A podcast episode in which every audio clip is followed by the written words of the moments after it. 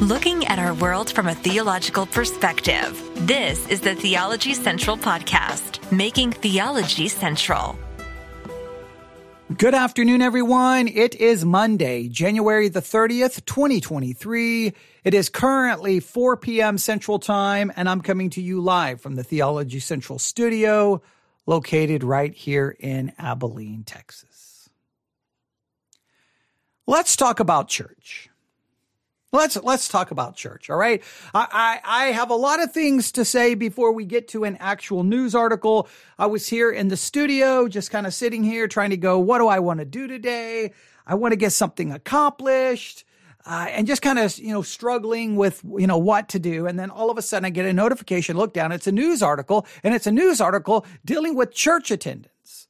And as soon as I started looking at the article, I'm like, okay, I'll turn on the microphone we will talk about it, but I just, I'm just going to kind of do a stream of consciousness here. Just a lot of things that are on my mind about church. I had a conversation today about church and and it, once again it, even though that really wasn't the main point of the conversation it really you know why, why am i getting up in the morning and driving to church what am i going to church for and I think that there's a, a lot of things to consider here. So let me ask you a question. Let me, I'll try to start with a question. Why do you go to church?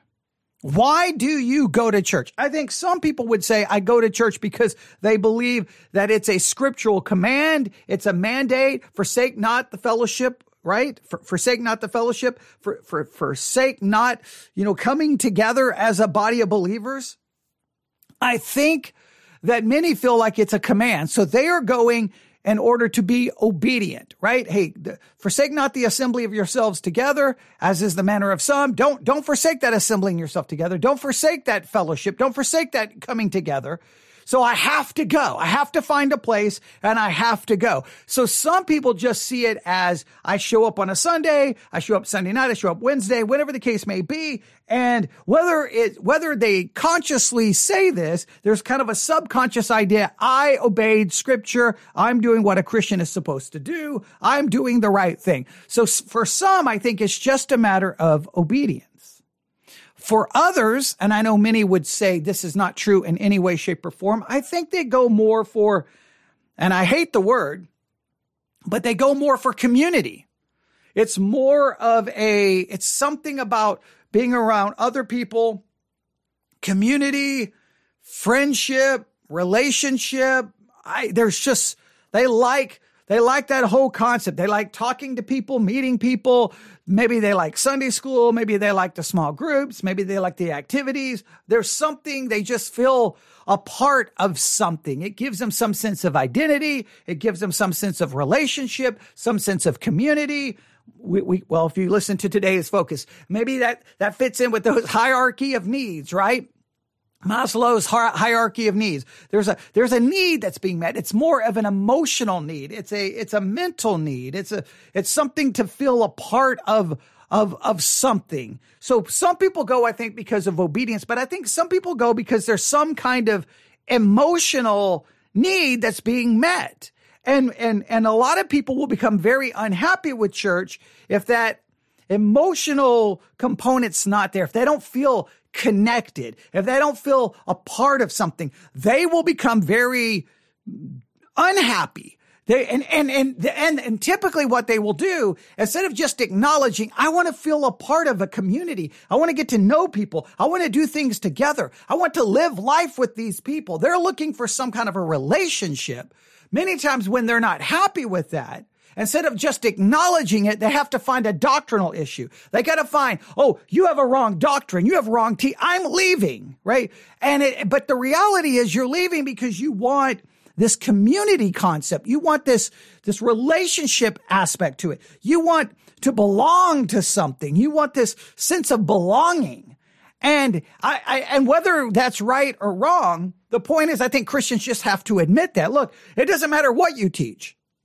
Doesn't matter how you teach. The reality is I'm not going to be happy here until you give me the community, the relationships, the friendships, the, the activities until you, and, but many don't want to say that because they feel like that that's coming across being unspiritual, but it's better just to be honest. Like what I want in a church is a sense of community, of family, of belonging, of togetherness. I want relationship. I need this emotionally. I'm, I'm, and I am not saying this in a negative way. I'm codependent. I need this kind of thing. I need people right there with me and I got to get to know you. And I, and I got to, we got to come over to your house and you got to come over to my house and we've got to get together because if that's not happening, then they feel like it's not church or it, it just, they, they have to have it. That's okay. Just admit it. So for some people, they go because of a sense of obedience. For some, they go because there's like this connection they need.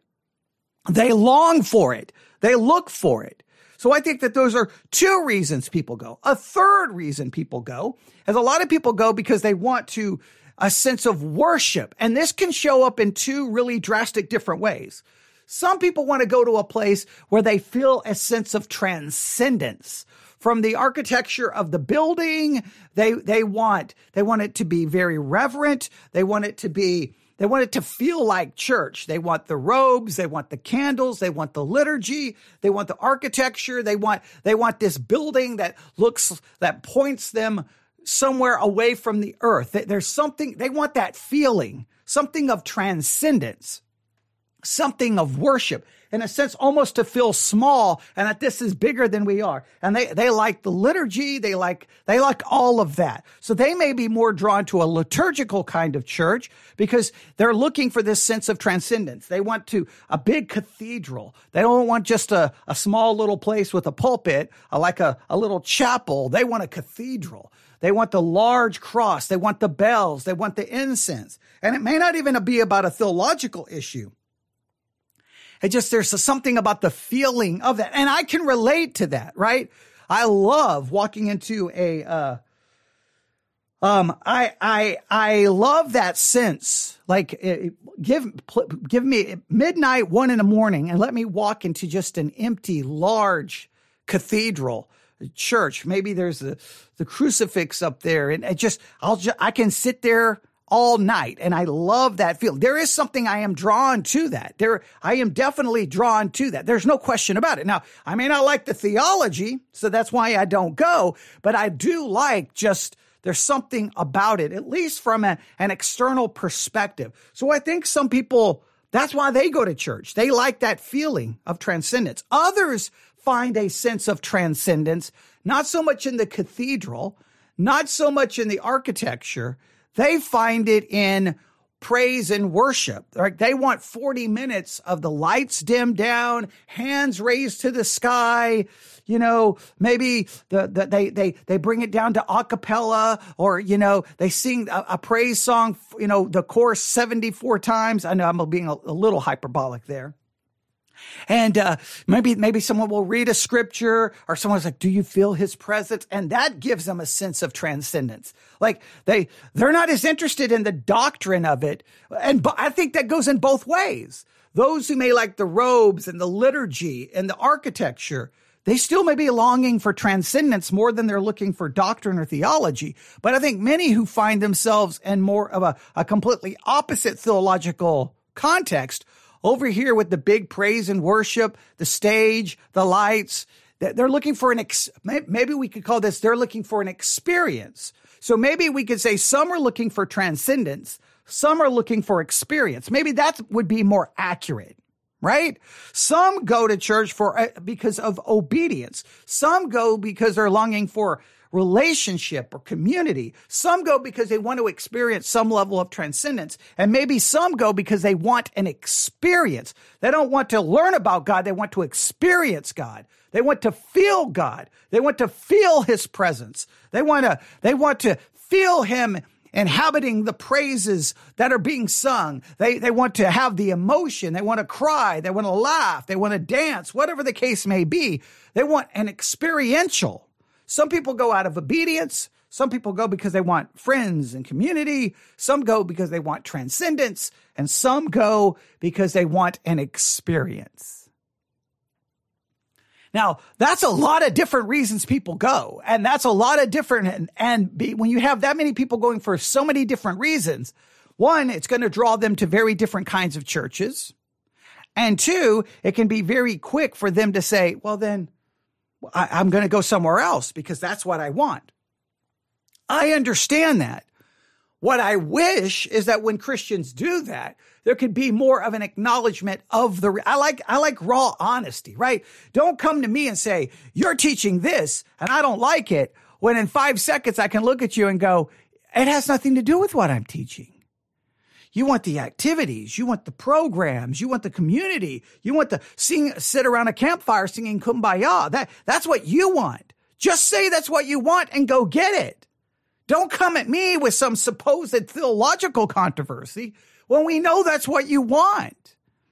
And then typically it, it, will it will come out that that's what the, and that's what they go get, and then they talk about how happy they are. Of course you're happy. You found the YMCA, you found a community, you found a I don't know what a support group, whatever it is. Great, but th- that leads to lots of different kinds of churches.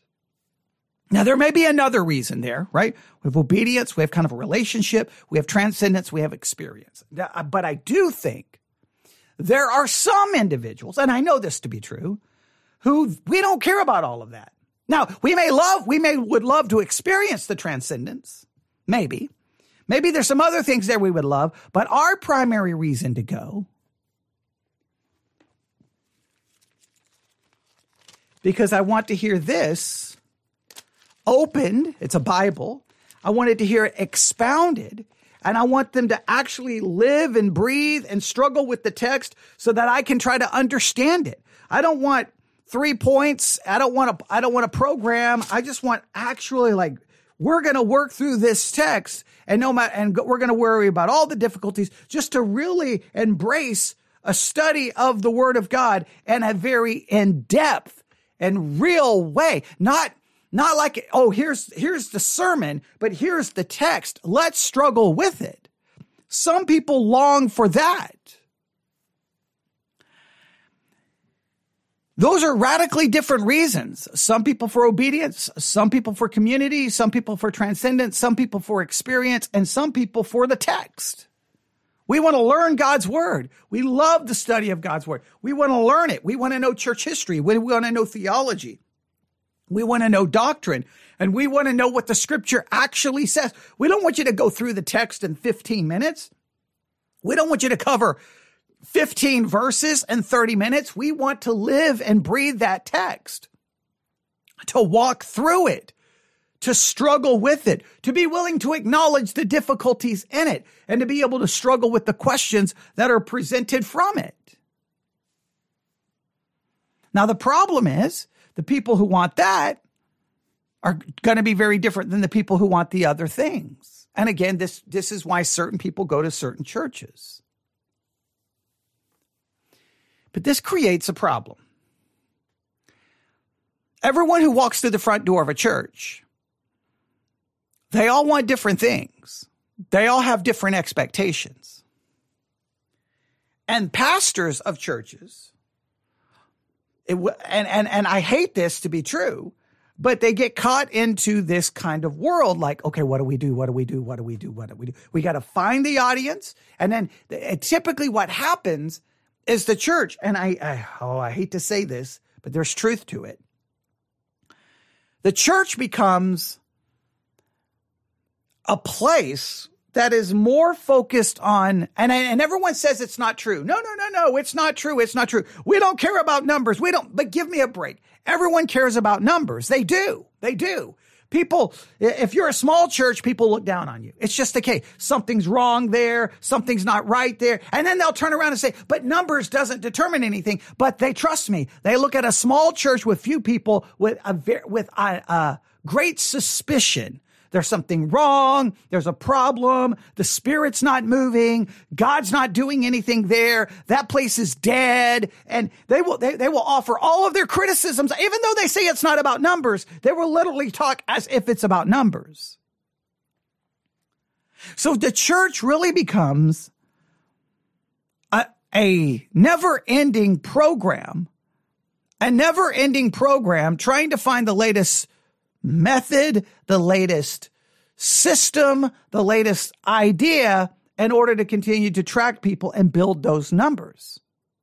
So the church really becomes more about how to get people through the door, how to keep them interested, how to keep them coming back, how to keep them preoc- focused, how to keep them preoccupied with the things that will keep them showing up, how to keep them from being distracted. And so it's like everything is becomes very manufactured. Everything becomes a strategy. Okay, we got to do this and we have to do this and we need to change our preaching here and we need to do this series. But it's, it's all like there's a, there's a purpose in everything beyond just the study of God's word. Like it stops being a place where we come together as sinners to hear the word of God preached and to struggle through the Christian life. It becomes more about, okay, what's our strategy for 2023? What's our strategy for 2024? And no, no matter how spiritually sounding the strategy is. In other words, the strategy may sound, we, we will always wrap it up in the most spiritual sounding language, right? How to make disciples, how to give people mission, how, it, it, we sound, we make it sound spiritual, but if you really strip all the layers back, it's about how to get people involved in small groups, how to get them to attend church, how to get, it's about getting them involved by keeping them in, in the, in the machine, how to keep them in this never ending cycle of church.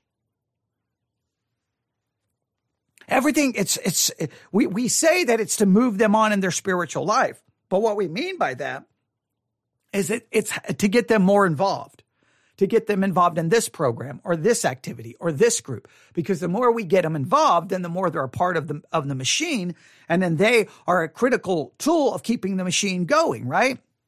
The more involved and the more they attend, a greater chance the more they will give, which keeps the church going. So the church almost has to spend more time focusing on how to come up with pr- programs and, and we disguise it as something spiritual when all it is, it's another marketing program. It's another strategy to get people involved. We're going to change the preaching. Why? To keep people involved. We're going to do this. Why? To keep people involved. But even in the preaching, sometimes it's not really about the text. It's to say, if we preach this way, our overall agenda is to move them from an attender to a participate, to someone participating, and we'll get them plugged in into this group or this group, or we'll get them involved in this. Because if we can get them involved, they will stay. Now, once the church descends into that, what does the church become? It's like, it's like the, the church is the machine, right? The church is the machine. And the and what we have to do is constantly ensure that we have what's needed to keep the machine going. And what do we need to keep the machine going? We need people. So people become more of a looked upon as a tool in order to keep the machine going. And so we've got to be creative and we've always got to have this, all right, our strategy for this year. Now we say it's spiritual, but I wonder if sometimes it's not as spiritual as we pretend that it is. Just as the people sometimes won't be honest about what they really want in church, sometimes the church won't be honest why they really want the people. Some people in the pew, they want the church to be this and this and this. In many cases, it's not very godly. It's not very spiritual. And many times the church wants the people. And no matter how much they try to say it's for godly reasons and they care and they love the people, they need the people to keep the machine operating, to keep it going to keep the bills go being paid to to maintain that building that structure that organization and so when it's all said and done, all of it becomes very carnal, becomes very fleshly from the pew to the pulpit. And it stops just becoming a place where people walk in and open a Bible and like, let's dig in. Let's dig in together the word of God. Oh, we may sing a song or two, but we're not going to make that the focus. Yes, we may pray, right? Yes, we may partake of the of the Lord's Supper or, or baptism when appropriate. But our focus is right here. No agenda, no program, no method, no tricks. Just this is the place where we study God's word. And I wonder how frequently that's just not the case. So many times when you start, like, especially if you listen to sermons online, you'll just kind of go, oh, okay, okay. The sermon series is just an agenda to get people into the small groups. This is just to get people involved supposedly in mission, which is to get them plugged into the church. Is the never ending job of the church just to keep replacing the people so that we maintain enough people so that we can maintain the, the organization? Now, the reason I'm bring, bring, bringing up this question is, as I just said a little while ago at the beginning, me open up my iPad here.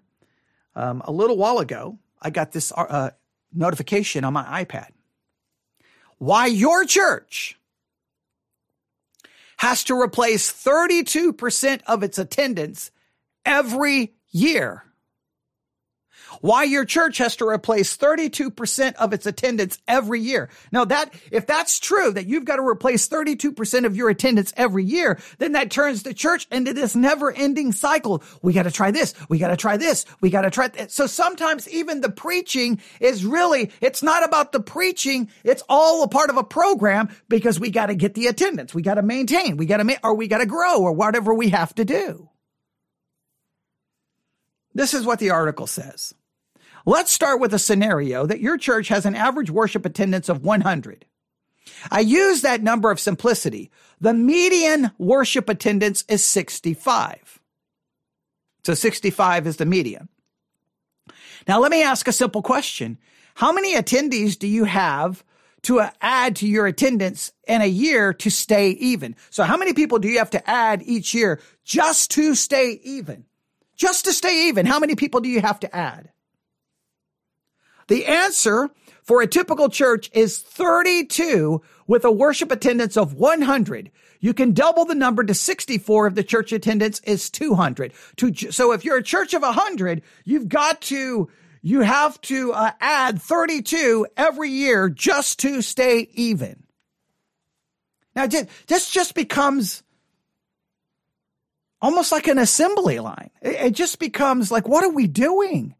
If you've got to spend all of your time trying to make sure that we can replace, we can add 32 so that we can maintain 100, and this is probably where I, I'm trash as a pastor. I'm not good at this. Um, I, I've always been like, you want to learn the Bible? Come to my church.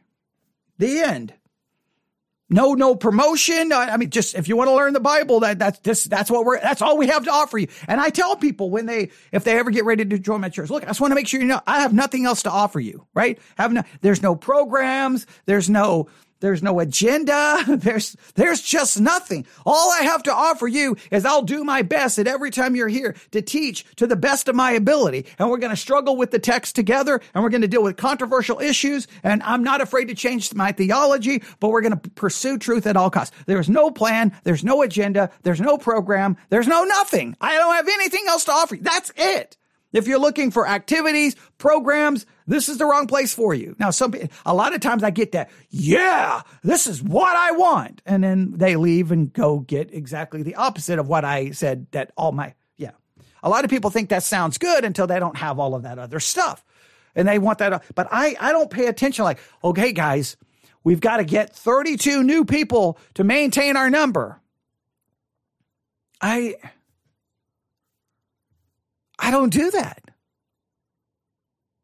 I don't.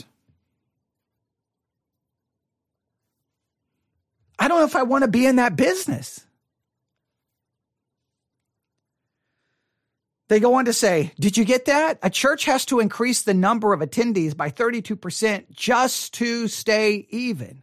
And a church with 100 in attendance an additional 32 attendees would have to be added to stay even and they would have to attend every Sunday. If the, if they attend every other Sunday, the church would need an additional 64 attendees. Where have all the church attendees gone? Let's look at four important components. Now, we know there's all kinds of articles been talking uh, lately about church attendance down, church attendance down. Church, I mean, church attendance has plummeted across all denominational lines and theological streams. And there's no way to get around the reason why. I mean, there's just no way to get around the reason why. Everybody, I mean, whether churches wanted to or not didn't want to, whether you think it's a good idea or a bad idea, all churches had to go live streaming because of the pandemic. You can say, well, they should have stayed. We could have that fight all day. But guess what? Whether people, I don't care, even people who went to churches that stayed, ho- stayed open, they became far more aware that now they could sit at home and watch services. They became far more aware of that. And a lot of them was like, well, why, why go? Why go? And not only that, why go? Now, this is important. Why go? If going, either you're going just out of obedience, but if going is not giving you what you're looking for, and I tend to feel, I could be wrong, I could be wrong. The people who want the sense of transcendence, they need the architecture. They need the building. They need the building. They need the robes. They, so they're going to have to go. The people who want experience, they feel like they're going to have to go most likely. They need to be in there with the praise band, with the lighting. They need to be there. So I think those are going to, now, even though that, those churches may decrease in number, but the people who do go, I don't think that they, they, that streaming would necessarily work for them in a meaningful way. But for those of us who just want good and those who want community, they're clearly going to go because they want to be, they want to, you know, sit there and talk to people and have coffee and eat donuts and have a potluck or whatever they want to do. They, they got to be with people. I mean, they can't survive if they're not without people, right? So they're going to go. But I think it's that group of people just like, all I want is a place that I can study God's word. Well, you know, I, and I look, you can say that I'm sinful. You can say that I'm a, a piece of trash. But here's the reality. There's been plenty of times when I lived in Nebraska especially Wednesday nights. Wednesday nights was the thing that killed me. Worked all day in the military, get home. Before I know it, I got to get ready. I got to take off the uniform, get dressed, drive all the way to church. And I would get to church for what? And I know this is going to sound unspiritual and I know you're going to condemn me, but I'm just, I look, I always say I'm a sinner in front of a microphone. So I'm just going to be real. I drive all the way to church for a 15 minute devotional and then 30 minutes of prayer requests for Aunt Aunt Bertha's ingrown toenail. I mean, you know, typically it was just like so and so's got back pain, so and so's got a lot of stuff. And then, of course, it's all the hey, I work with someone who's an alcoholic who's, you know, doing this or has an, and it's like, why am I hearing all of these horrible things about people? But then we give the prayer request. Not, not there, obviously, there were times there were serious prayer requests. Then everyone breaks off into little groups and we pray. Now, I know what you're saying. Well, that's a good thing. It may be, but it just felt like, well, wait a minute, wait a minute, wait a minute. First of all, the prayer request could have just been sent out, right? They could have been. Um, and I came this way for 15 minute devotional that I probably heard better preaching and got more in depth preaching on the drive to church while I was listening to a sermon. now you say, well, that's a horrible way of thinking. So I think people who tend to like, I want the teaching I can see why they would be like, well, why go? Especially if you can't find the teaching. So we, we, we've got something. So numbers are down. There's just no way to get around it. They look at these factors. Here's the reason they look at it. First, they say component number one is death. The death rate in the United States is 1.0 people per 100 population. The death rate is likely higher in churches since many congregations have an aging membership. Well, the reason you got to replace is people are going to die. But just hear that. Does that just sound to you so wrong? Oh man, hey, we got to get 32 people this year. We've got to get 32 more new people to maintain the number. Why? Well, come on. See that pew over there, right there? Look, three pews up to the right. Some old people sitting over there. They're going to die. We got to find their replacement now. Isn't that just so fleshly? Like, I, that, all right. Next, moving out of the community. The mobility rate in the United States was 9.3% in 2020. The good news is that the rate of mobility is declining. It almost reached 20% in 1985. Many of the moves are considered local, but most of them still move out of the church's community. So a lot of reason you, people have to move. Now, I, I, my church was far more a military church when I was in the military because I would get to work with people, know people, and people started coming to my church. And so at one point, you know, man, we had that place packed out. The church was packed out. And then PCS, PCS, a permanent change of station. They move, they move, they move, they move, they move, they move, they move, they move, they move, they move, they move. And then you look around like, what happened to the church? That was no church split, no fights, no disagreement. They just moved. And then you're kind of like, what do you do? Well, once I was no longer in the military, right?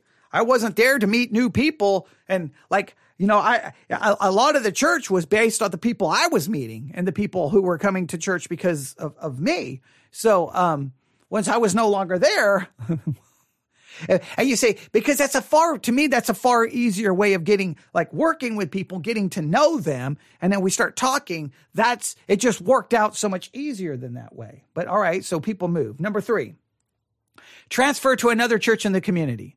The number is not precise as the previous two because it's based on the churches where we have this information. Typically churches we consult. We think our estimate of 7% is close. In other words, your church will lose seven church members to another local church for every 100 in attendance. So every year, around seven people will leave your church to go to another church.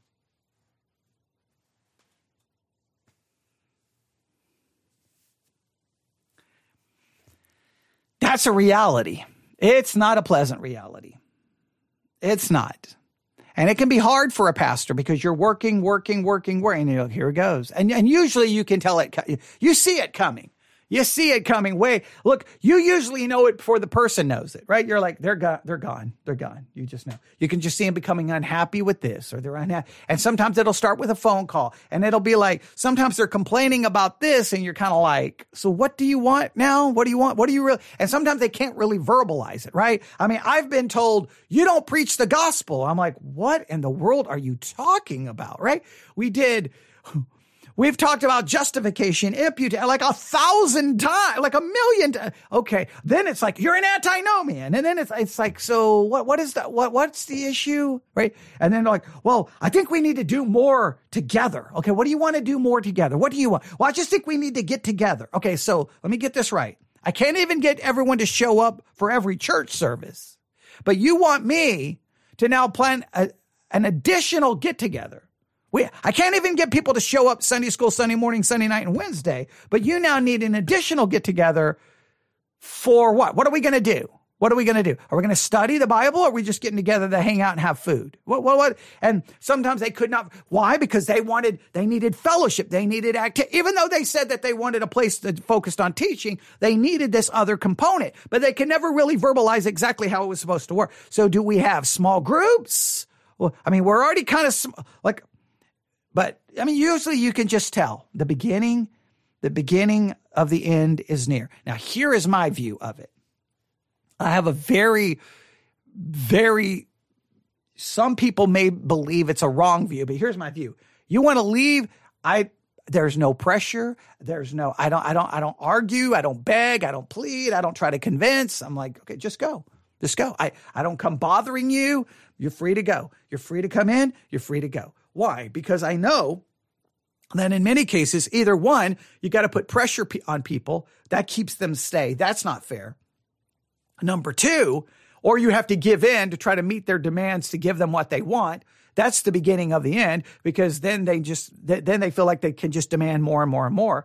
Or three, you just prolong the inevitable. They're already unhappy and they'll stick around, but then their, their, their frustration will just grow. Sometimes you're like, look, the easiest thing for you to do is just go ahead right now. Let me just go ahead and I'll carry your Bible to the car. Let me just help you in. Goodbye. And here you go. I'll give you the name of other churches you can go to that are completely opposite of everything you said you wanted when you came here. Right. So, but that, but once again, you just see that, that Every year, seven people are going to leave. Every year, seven people are going to leave to just go to a church right across the street or down the street, a block away. And you're just like, what do you, what do you do about that? What do you do about that? As a pastor, either you, you become so preoccupied with that, like, hey, all right, seven of you are going to leave this year. I need to get seven more to replace you. Like, do you, I don't like that. That it feels like I'm doing business. It doesn't feel like a church. Number four, declining attendance frequency. We estimate that the attendance frequency is down about 15% in the U.S. uh, is down about 15% per year in U.S. churches. For example, if a church had 100 members who attend every Sunday, the average attendance would be, uh, okay. For example, if a church had 100 members who attended every Sunday, the average attendance would be 100. If all those members attended every other week, the average attendance would be 50 or a decline of 50%. Declining attendance frequency frequency is the number one factor in churches decline in the United States. Please hear that. Why are churches declining? People aren't showing up. And I look, and, and, and just my church, I have never experienced that in the entire history of my church. 20 something years. The same people were at Sunday school, were the same people there who were Sunday morning, were the exact same number there for Sunday night, and the exact same number there for Wednesday night. There was no variation. It was identical. Now, and it, and, and it shocked us because our, again, our church in Nebraska, I mean, on a Sunday morning, what, two, 300 people? And then on a Wednesday night, you're downstairs in a semicircle and metal chairs with like 15, 20 people. You're like, what happened? We go from 300 to 15? What in the name of bubblegum just happened? Like, how did this work? Well, yeah. So if you're a small church, if you're a small church and, and, and, and sometimes you'll even hear it, uh, you'll even hear me now It'll be like Sunday school's ending. I'm like, okay, we have to end. I hear the cars pulling up. I hear people pulling up because we'll go from like almost no when they're in Sunday school, boom. And then I'm not saying that we pack the place out right now, but all of a sudden it'll be pretty full for Sunday morning and then come back Sunday night, back to, and sometimes Sunday night's better than Sunday school. Sometimes, uh, well, right now, Sunday night probably is better than Sunday school. And then Wednesday night, we just don't know. I, I, just roll the dice on a Wednesday night. I don't ever know what's going to happen on a Wednesday. But that that that's that can be absolutely the death knell to some churches. So here is our summary. For every 100 persons in attendance in your church, you will lose each year one to death, nine to moving, seven to transfer, transfer, 15 to declining attendance and frequency. Now, here's what happens. So this is what a lot of churches will do. They'll get together they'll have their little staff meeting like okay guys we've got we, our church attendance we're not getting consistency. We're not getting consistency. We've got to up the consistency. Either one you just eliminate some services boom right? You eliminate services so that then people have less choices right? So they have to come right? And then you don't have that weird thing. Two they're like we need a program. We need a program. We need a method. We need a strategy we got to come up with an idea and so then that strategy and that program starts like becoming the template for the preaching. So you really are not preaching the text, you're preaching the strategy, you're preaching the plan that's trying to move people from a every other week to a every week kind of uh, of of attend. And that's why you do the sermon series. See, that's why now sermon series are the four to six weeks variety, right? Four to six weeks. So here's what you try to do. Look, for the next four weeks, for the next six weeks, we're going to be studying this. And this is going to be the most transformative study you've ever, and you hype it because hopefully you can commit people to stay there for four to six weeks. And hopefully before that that fourth week happens or that six weeks happen, you're already now promoting the next series. And you do it with the hype videos. You do it, you know, you mail stuff out and it's just like a never ending cycle of hype, hype, hype, hype, hype, marketing, marketing, marketing to try to get, so people will try to fix it. But once again, the church stops becoming just a place where you come to learn and it becomes something else. And here's what happens for those of us, and I'll, and I'll put me in this category because I don't fit. Look, when it comes to me for church, I, I, don't fit into the first category so much like I show up for obedience. I do believe I'm supposed to be at church, but that's never really been my most motivating factor. It never really has been, right? Never has been. I, I, I am not one. I do love transcendence. I do love that concept. So if it was up to me, if it if if if we just threw out doctrine, I do like maybe the more liturgical reverence, architecture, that. The experiential thing, I'm not big big fan of that just because it becomes emotional based and uh, not not a big fan of that. So that that's never been much of an appeal to me. More the transcendence was much more felt more real than the experiential always felt more fake and and, and produced. I never cared one iota one bit about the whole oh community and meet people and for, I never cared about it. I didn't even understand that. I I my my my, my view was I like I can remember even being a teenager going, wait, so we're not having a sermon tonight? For what?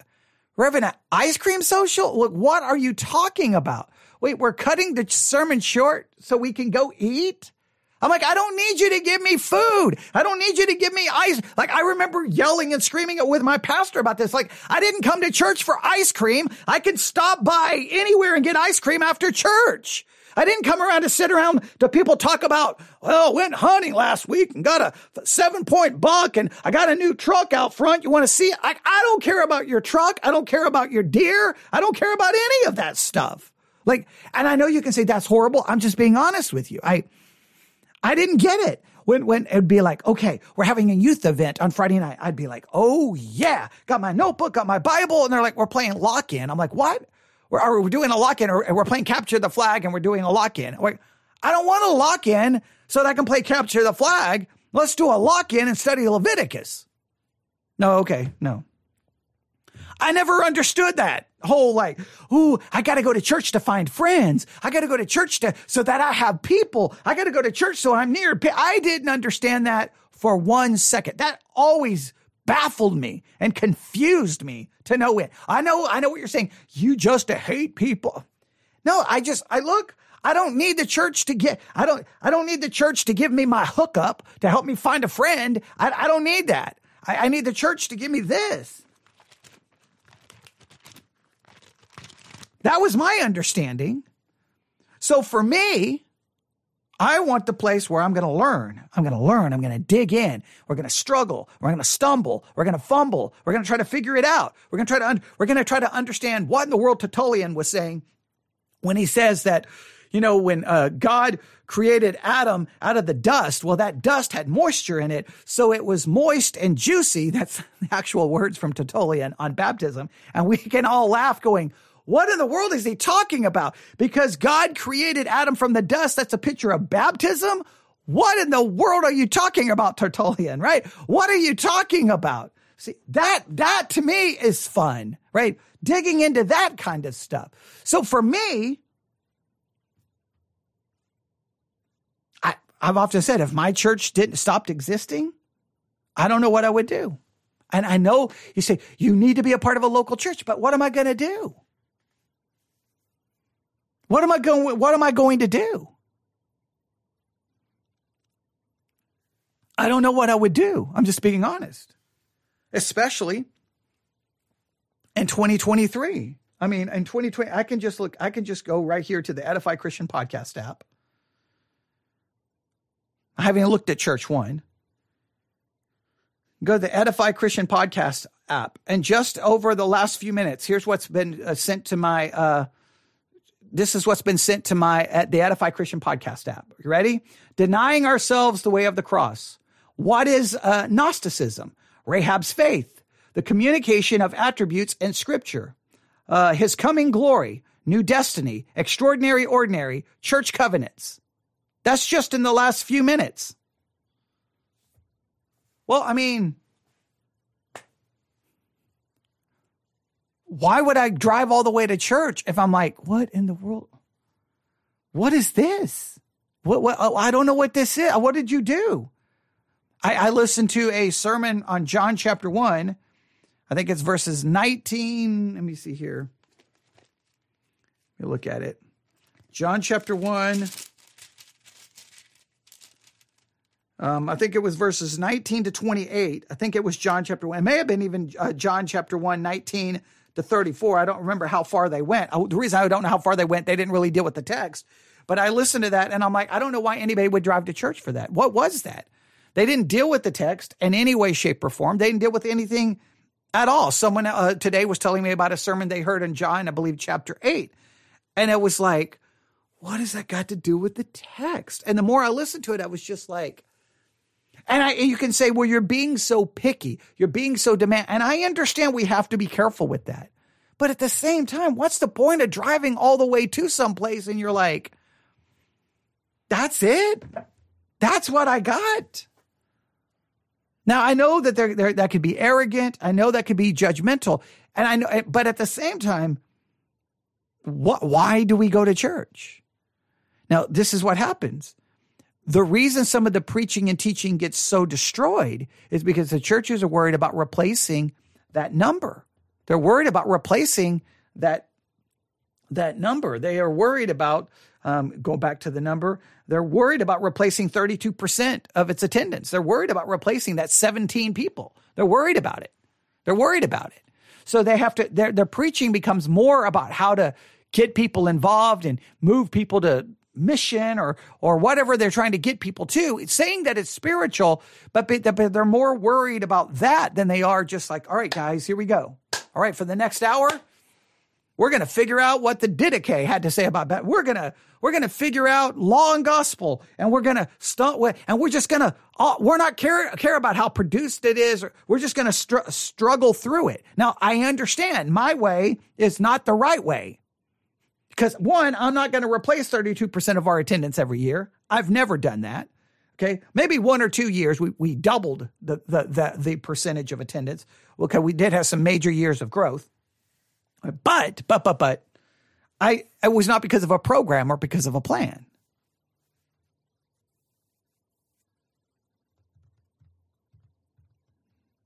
So so I mean what what is the future of church?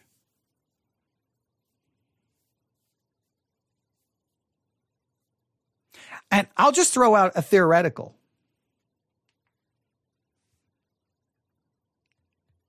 Other than for children, now, in many cases, the children can be taken care of home, but children do like, well, but many, if you think of what many children get in Sunday school, it's more about, again, just friendships than it is learning anything. But let's just, I'm just going to throw out a, a theoretical. And I'm, and I know I'm going to get some people mad, but I'm just going to throw this out. I wonder what would happen. I wonder what would happen if someone committed themselves to one local or to one online ministry. They listened to the Sunday school, they listened to Sunday morning, they listened to Sunday night, they listened to Wednesday, they participated, they communicated, you know, back and forth. Oh, we learned this, we learned this. What about this? What about that? They gave, they supported financially the ministry.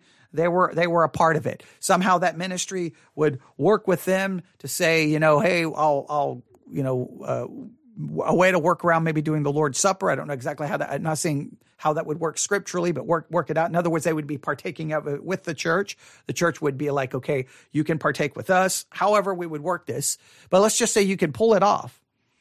I wonder, from a just a practical perspective, what would be the spiritual benefits from that versus just going to a place to have a place where nothing is happening. I don't know. And the only reason I bring this up is because this is my own. Ex- I, we've talked about this before. We, we, remember I asked everyone who listens to this program to email me and give me what has influenced your spiritual growth the most.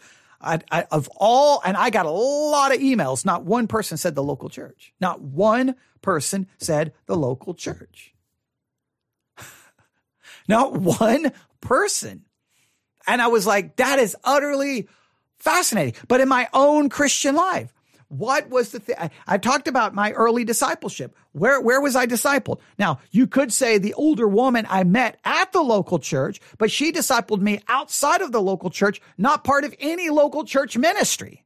I just rode to her house on a bicycle and sat there on the floor, and she taught me about church history and theology.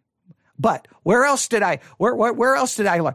It was online ministries. I've ta- I tell you, I talked about it a million times. Afternoon, sitting there, radio, notebook, Bible, and a pencil. Three notebooks.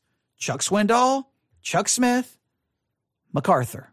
Swindoll taught me how to apply scripture. Chuck Smith taught me absolutely nothing. I don't think I ever wrote anything down in that notebook because I just Whew, me and Chuck Smith, I don't know what it was. There was just a disconnect there. And MacArthur taught me ex- exegetical exposition. That's where I learned, learned, learned, learned, learned, learned, learned. And then the Bible bookstore, where I learned I bought my first book was, you know, basically a systematic theology by James Montgomery Boice that the older gentleman at that bookstore was absolutely instrumental in my Christian life. Years and years later, I got to meet him again and thank him. But I was a teenager walking and looking around, not knowing, I didn't know what to do. I didn't know what to get. I could have went over to the youth section. He was like, no, no, no, no, no. He, he didn't treat me like I was just an idiot teenager. He hands me the foundations of the Christian faith by James Montgomery Boice, a systematic theology. He's like, this is what you need. And I'm like, wow, uh, utterly transformative. Other than that, Lutheran Church, you know, talking to the pastor about Luther's catechism was very instrumental, but you know, the preaching there, I starved to death. You know, the preaching was 15, 20 minute once a week. I mean, you talk about uh, driving all the way to church, but they would be like, well, the focus is on the liturgy and the Lord's Supper. And, and okay. And so, yeah. So that, that, that I starved to death there. Then the Bible Institute of my first church in Nebraska, or my second church in Nebraska, that was uh, majorly form, for, formative. So that was somewhat local church, but it still wasn't within the local church ministry as far as like Sunday morning. Now I did learn a lot. I'll take it back. That that that was the first independent fundamental Baptist church I ever attended. I did learn a lot. I will give that church credit. That preaching was worth the drive. That preaching, he, uh, the pastor taught Sunday school right there in the sanctuary. It was good. Sunday morning, Wednesday nights. It, sometimes it, you know it was more about, uh, yeah, that, that was somewhat questionable, but it was still halfway decent. And Sunday night was great.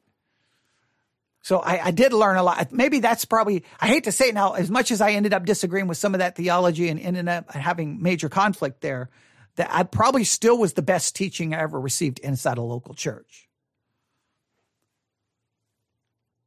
But a lot of my growth always happened outside of the local church context.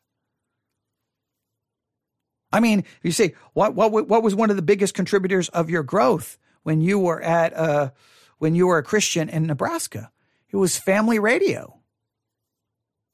Back when Harold Camping was in charge of it. I know that that's a train wreck that turned into disaster and all of his false predictions of when the world was going to end and he watching him unravel from like a conservative reform theology to I don't know what in the world that turned into but his radio station was absolutely transformative to me. I had that thing on 24 hours a day, seven days a week. And now until it started unraveling. But before then, it was just, it was Bible reading. It was devotional thoughts. It was sermons. I mean, it's all, and hymns. It was just, it was just this place of learning. Once again, though, it was more outside the church.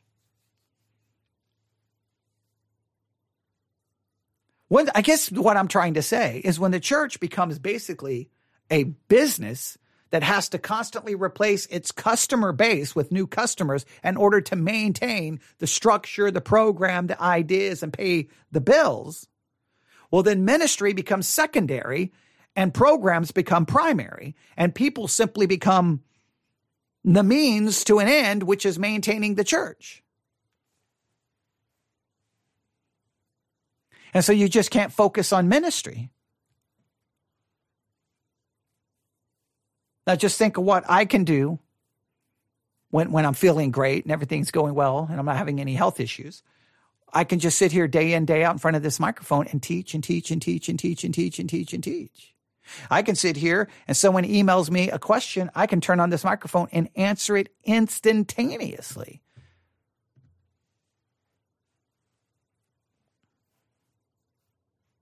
I don't know.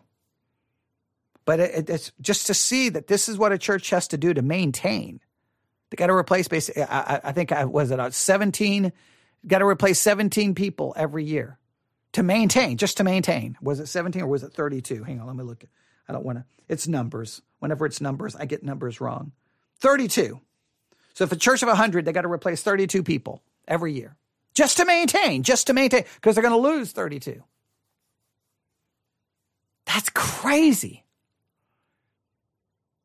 And, and there's no way to prevent that from becoming the focus. There's just no way.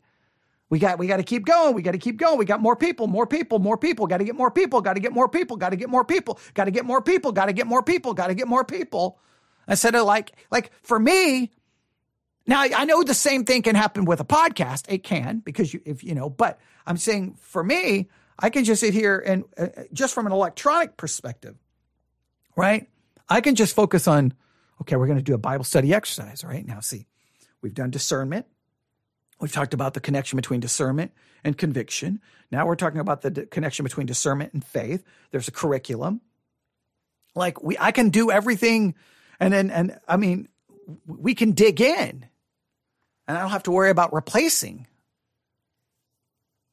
Maybe I should. Maybe, maybe, maybe the problem is I run my podcast like I do a church. It's like, because even with the podcasting, I don't look at the numbers going, oh, I got to replace so many per year to maintain my numbers as podcasting, or I have to figure out a way to move people from listeners to financial supporters. I don't, I don't try to worry about any of that either. I don't try to worry about that at the church either. I don't, I don't look at how much money comes in. I don't even look at it. The only, the only numbers I know about money coming into the church is when people contribute to this ministry right? Electronically, right? When they go to theologycentral.net or Sermons 2.0 or the Church One app and hits give, I, I do get an email saying, okay, so, because that money goes directly to the church. But I know that it came in for this podcast. So then if I need something for this podcast, or I'm like, hey, we just got this much money in for the podcast, I'm going to use it for this, you know, to buy a microphone stand or whatever the case may be. But uh, yeah, but I don't, I don't, I don't even try to focus on that because I don't want to know. I don't want to know because then you're like, oh, we lost people. We got to get those people. We got to get someone back to replace the money. I can't. I can't focus on getting people back to replace the money. That that just seems to me not a church. That's how you do business. Oh man, we lost we lost ten percent of our customers. Okay, next year we got to get back to twenty percent so we can maintain our profit margins.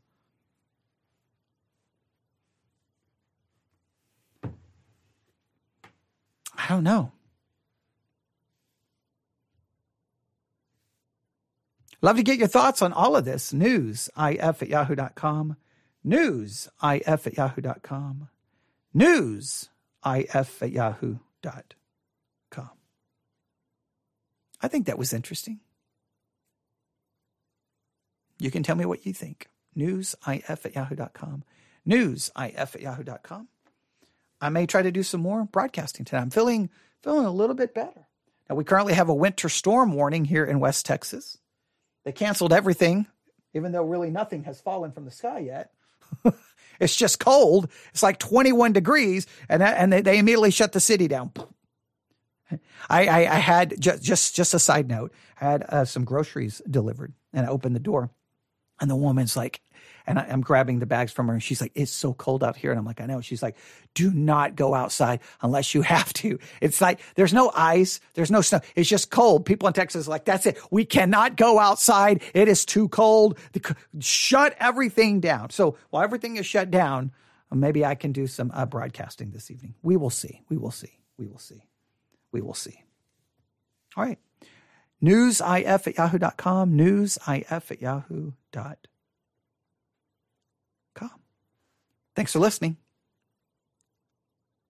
God bless.